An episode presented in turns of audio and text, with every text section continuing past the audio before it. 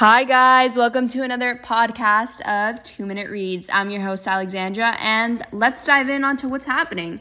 So, right now, the House passed a bill to declare lynching a hate crime. The House passed this legislation February 28th, 2022 making lynching a federal hate crime. The bill is called the Emmett Till Anti Lynching Act in honor of the 14 year old black teenager who was brutally murdered by white assailants in Mississippi in 1955. According to the New York Times, it is estimated that lawmakers have made more than 200 attempts, guys, to pass legislation that would explicitly criminalize lynching. Lynching, if you don't know, is a type of racial violence that has long been perpetrated against black Americans.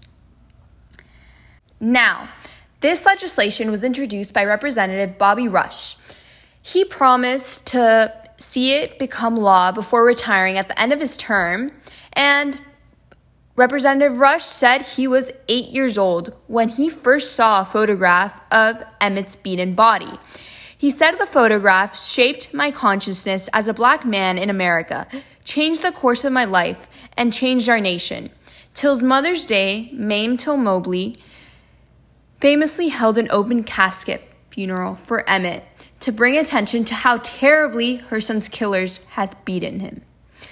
The legislation was then approved in a 422 to 3 vote, with a trio of Republicans, Representative Andrew Clyde, Republican of Georgia, Representative Thomas Massie, Republican Kentucky, and Representative Chip Roy, Republican Texas, voting against the legislation.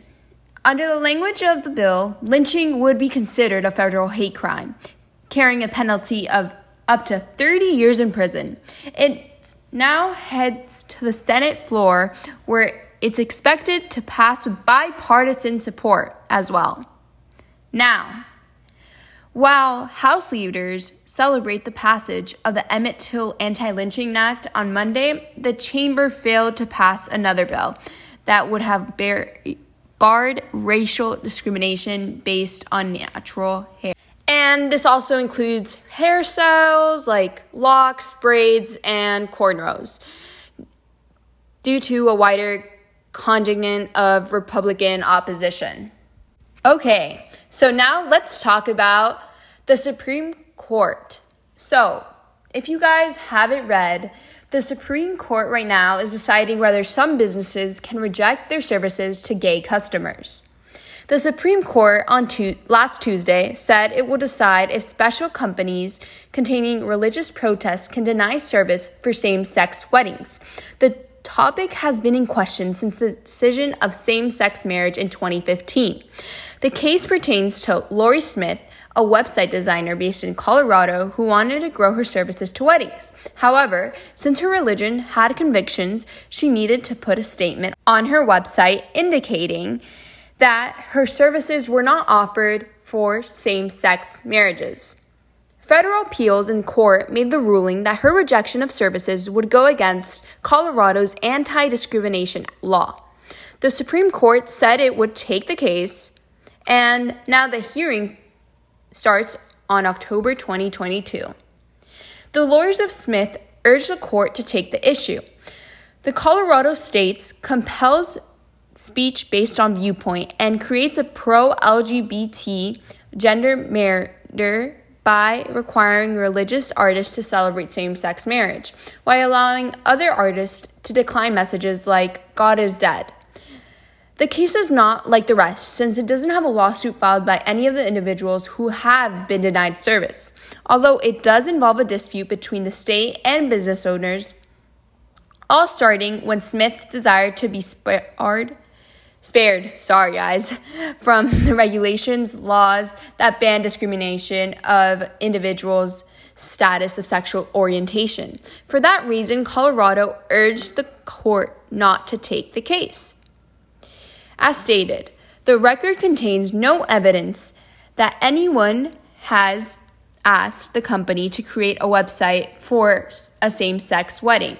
That Colorado has threatened enforcement or that any future wedding websites would convey a message that would be attributed to the company, which was stated by lawyers in legal records. The state law states a di- direct regulation of merchant services and it doesn't discriminate on the status of religion since it handles all the religions the same. Nevertheless, the state indicates even if a business has a service that contains an expressive, compo- expressive component, individuals presume that the memo expresses the perspective of the consumers, not the companies. The Supreme Court has priorly persistently rejected to take any cases with similar issues that have been raised by wedding florists, photographers, etc. All leading to one question. If these services were expressive or come to offering a product or service, in agreement to the hearing, to, I mean, in agreement to hear this case, the court refused to take the issue brought by Smith if the state's actions go against religious freedom, the case is presented with the question Is there a free speech exception to laws intended to prevent discrimination? And last but not least, guys, let's talk about what's going on in Madagascar right now. So, what's happened in Madagascar the past two weeks? In the past two weeks. Cyclone Ana has left 155 individuals to face displacement and a whopping 55 people dead in late January. Two weeks passed, and the country faced another storm on February 5th, Cyclone Batsirai. The cyclone left 27 dead and 70,000 impacted, leaving 62,000 people in search of a shelter. What's causing these natural disasters, you may ask? The cause of these intense storms is caused by climate change, as temperatures rise in the Indian Ocean, causing different weather patterns in these recent years. If these patterns cease to occur, it's expected to worsen floods, tropical storms, and droughts. What else is going on in Madagascar? The country is facing one of the most significant droughts and famine situations in the past four decades, affecting over 1 million individuals. If any more natural disasters occur, it could cause severe damage to the weak country. So, what's the World Food Program doing? The World Food Pro- Program was giving out meals to those who experience displacement, although currently they're facing an issue of reaching areas because of the mass destruction from Cyclone Batsirai. This the relief aid is now searching for ways to transport items through the pavement, which once were roads. But now everything is flooded, leaving people in search of a solution. Thank you guys for tuning in. Stay tuned for our next podcast episode, which should be up next week. Make sure to follow all of our socials and check out our blog in order to stay caught up on current events. All of our socials are at Two Minute Reads, and our blog can be found by searching at twominutereads.org.